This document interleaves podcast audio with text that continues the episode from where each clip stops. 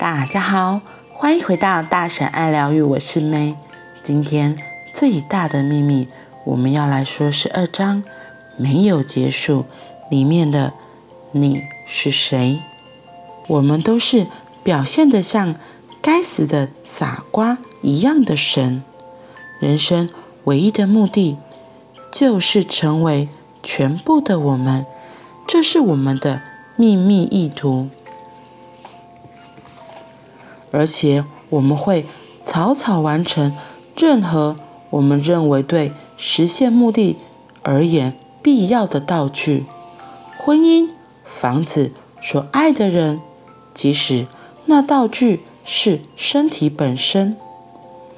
当婚姻结束，或我们失去所爱的人，或事情似乎失败时，我们可能会遭受许多痛苦。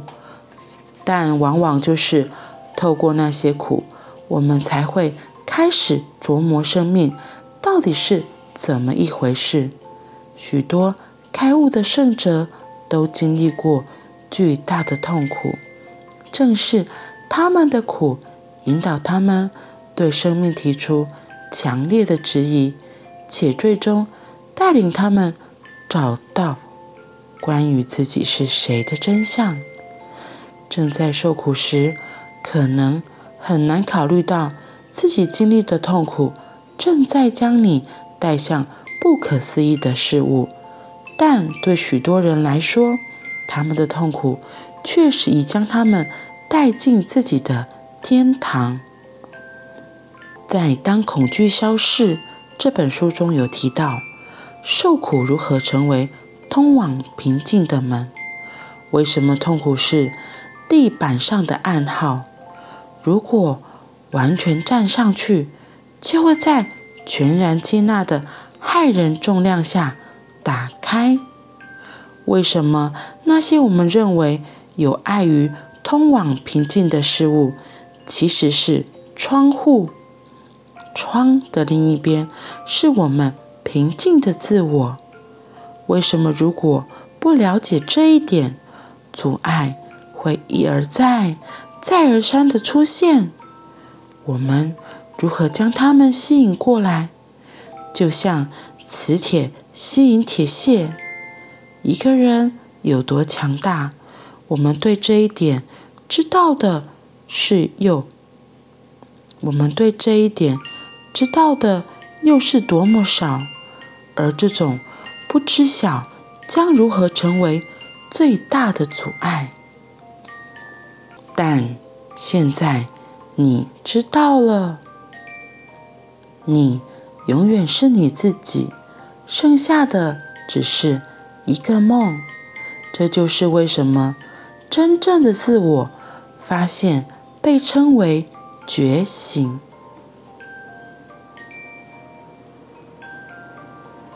你是谁？你是谁？在十几年前，我第一次上探索课程的时候，里面一个非常重要的练习就是这个：你是谁？这个你是谁？我觉得是一个很有意思的话题，因为真的，如果你有机会可以停下来问问你是谁。你心里头，有些人可能会想说：“哎，对啊，我是谁？我我是林佳慧。哎，可是我是这个名字吗？对啊，或又是别人眼中说的我？你到底是谁？今天是我们上探索课程的同学会，我们已经认识十几年了。然后那时候就是一起。”度过一段很长的时间，所以每个人都还蛮熟的。然后这次很难得再相遇，因为前几年就是我刚好就都没有参加，然后这一次我就想说，哎，我很想参加了，想说那就来吧，于是就来参加了这今年的同学会。今年同学会之后，我们很难得，因为还蛮多人都有到的，所以就拍了一张大合照。然后有趣的是，就是其中有个同学就开始说，我们这十四年之间的改变，你可能从原本是哪个位置到现在是什么位置，然后所以他就用他的观点写嘛，他写写写，然后写到五的时候，我就看了一下，然后我看了一下，我想说，哎，第一个反正是嗯，他写错字了，我的职称不是这个，就是我现在的工作职称不是这个，所以他就写了这样子的疑问。然后重点是因为他就写每个人可能有多重角色嘛，对他其中一个写我说我是 Podcast 的主持人，然后我心里又很疑惑，Podcast 的主持人，我是主持人吗？然后我心里想，我应该不是主持人吧？对我而言，做这个 Podcast 会分享这些书籍，或是分享我自己的心情。我记得我之前在跟一个朋友说的时候，他就说：“哦，那你就很像说书人。”我说哦，对，我也觉得蛮像的。那说书人是主持人吗？因为这里面就只有我在自说自话，所以我就会对那个主持人这三个字就先问号一下。后来我就也没有再特别多想，只是我后来自己过一阵就就又在想到，他不是把我工作的职称写错吗？我就想说，嗯，为什么我看了之后没有什么太大的情绪起伏？因为如果是之前的，我可能会很不爽。我就会觉得搞什么，你你根本就不知道我在干嘛，然后还而且还给我写错，我可能就有情绪就起来。可是我看完那个当下就觉得，哦，他写错了，我不是做这个工作，对，就他写那个职称跟我现在的工作，跟我以为他写那个职称其实是有很大的差距，是不一样的，不一样的，完全不一样的工作就对了。然后，可是可能对他而言，他觉得就是一样的，所以我会来这样说，是因为。你是谁嘛？所以别人眼有时候别人口中的你，跟你自己认为的，是会有差距的。那问题是，你接受哪一个？你相信哪一个？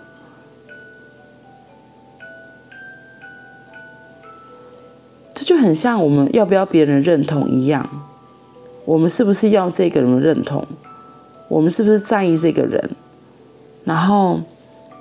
以至于就会去发生很多事情，就像他里面举的例子，他说：当我们婚姻如果结束，或是我们失去所爱的人，或是事情似乎失败时，我们就会遭受许多痛苦。但往往也是透过那些痛苦，我们才会开始琢磨生命到底是怎么一回事。那因为这些生命的状况，会让你找到自己是谁。是一个关键，也是一个开关之一。然后，像对我自己现在而言，我就会觉得，以前的我都会想要别人很多的认同。我会说，现在的确也是，可是不知道哎，我觉得有一个就是可能心态真的不太一样了。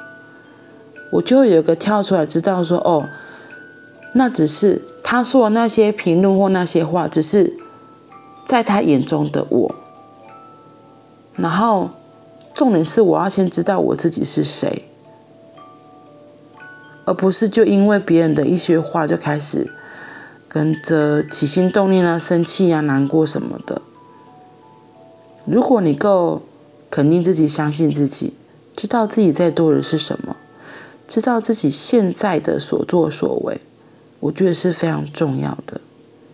嗯，我今天用最后一段话来做结论，就是正在受苦时，可能很难考虑到自己经历的痛苦正在将你带向不可思议的事物，但对许多人来说，他们的痛苦确实已将他们带进自己的天堂。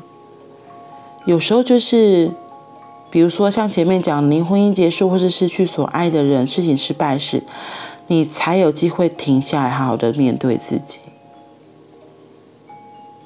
其实这些事情都只是要我们停下来，面对自己，看看自己是谁，